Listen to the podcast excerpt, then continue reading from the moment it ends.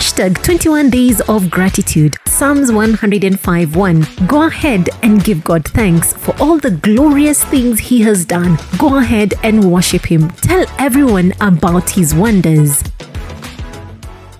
Good morning. How are you? How are you doing? Day three of the hashtag 21 days of gratitude. And today I thank God for family and friends. Now, for family, I thank God for both the biological and the spiritual or faith family.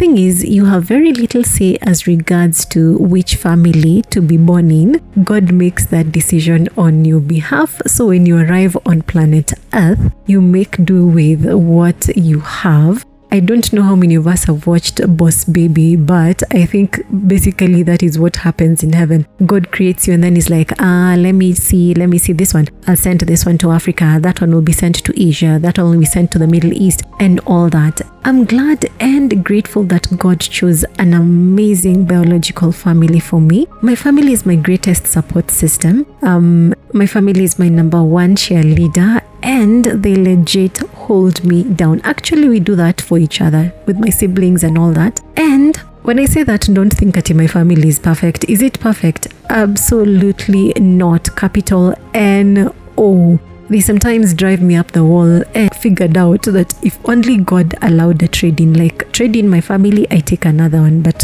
clearly, that isn't happening. We're stuck together. And if I had a dollar for the many times I have fought with my siblings, eh, I'd be very rich. I'd be swimming in dollars. But guess what? My family still holds me down. They have my back. And one of the things that I am sure of 100% is I can count on my family unconditionally.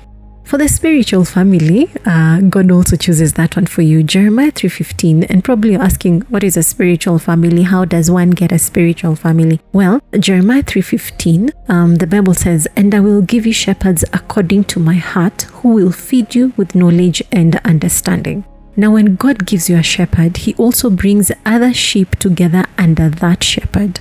So put together the shepherd and the sheep that God has brought together under that shepherd, it constitutes a spiritual or a faith family. Faith families are basically there to help you grow in your walk with Christ. When you get born again, when you accept Christ into your heart as your personal Lord and Savior, you find a church that is a Bible believing church that can help you grow. So, your church family technically should translate to your spiritual or your faith family. Yeah. And it makes the faith walk easier. You find it much easier to do salvation when you have someone to check on you, to pray with you, to encourage you when you're feeling some type of way. It's amazing. You don't do the walk of faith alone. It is very, very difficult to do the walk of faith alone. So, faith families are very, very important. And faith families operate more or less the same as biological families. There's a dad, there's a mom, and their siblings. And um, the tricky part with spiritual families,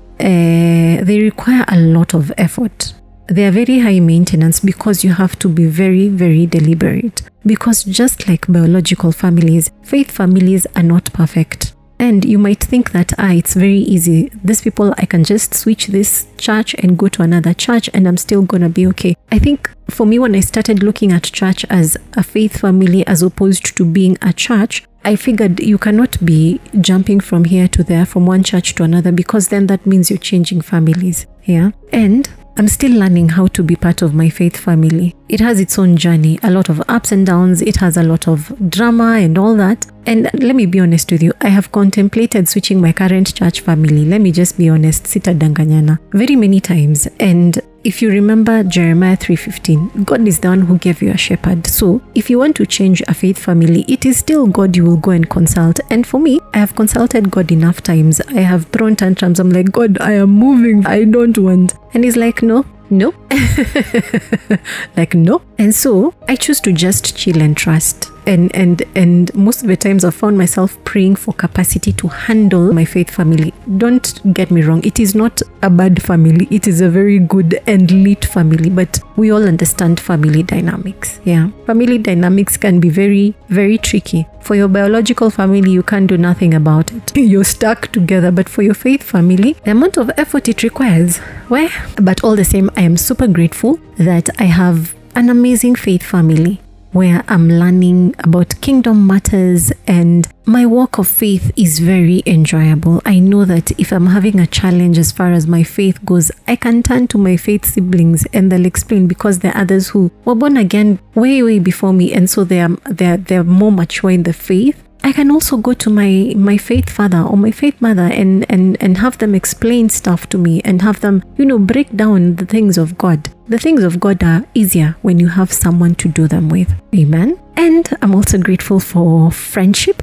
Proverbs 27, verse 9 from the Passion Translation, it says, Sweet friendships refresh the soul and awaken our hearts with joy. For good friends are like the anointing oil that yields the fragrant incense of God's presence.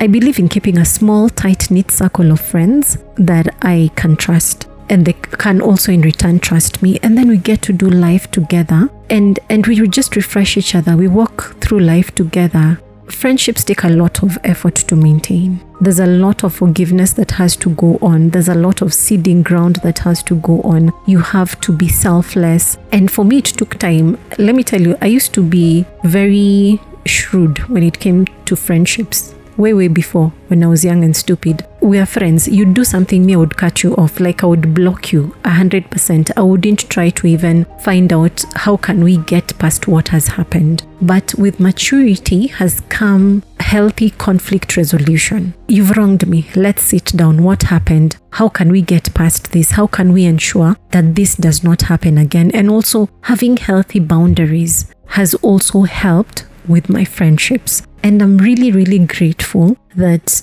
God has taught me how to handle my friendships because doing life with friends, like you see how Proverbs has described friendships, they refresh the soul and awaken your heart with joy. Friends are there for you. You can do a lot of fun stuff together, but then they're also there for you to walk through the difficult circumstances and to walk through the difficult things in life. Yeah. And uh, there's a quote by Paulo Coelho. He says, Friendship isn't a big thing, it's a million little things. And I believe that a hundred percent. So it's not in the big things, it's in the little things that you do for each other. Calling up a friend and checking up on them and just getting something that you see as you're walking in town and just going to give them as a gift, you know, friendship. So I'm grateful for friendship and family. Friends and family make the world a better place. 100% I don't take mine for granted. I do not. And so for day three, I am grateful for my family and friends.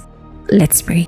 Almighty Father, thank you for the people you have brought into my life as my family and friends. I commit each and every one of them into your hands. May you bless them, may you increase them, may you favor them. May your everlasting love always flood their hearts. As we do life together, I pray that you may give us the grace and the patience that we need to even walk together. And most importantly, may we spur each other towards growth towards you. May we encourage each other to just walk in your ways. May love be abundant in our hearts. Lord, I realize that there may be someone out here hurting from wounds inflicted by family or wounds inflicted by friends, and I do not take that for granted. I pray for them. I ask that healing be their portion. May you restore them, O Lord. May they once again experience the love of family and friendships. Father, I pray for them. I pray that you may bring people into their hearts, into their lives that will walk with them, O God. May you restore them. And Father, Lord, we remember you even as a friend who sticks closer than a brother. I bless you and I thank you. In Jesus' name I pray. Amen.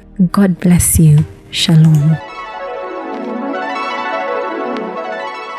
Hashtag 21 Days of Gratitude. Psalms 105 1. Go ahead and give God thanks for all the glorious things He has done. Go ahead and worship Him. Tell everyone about His wonders.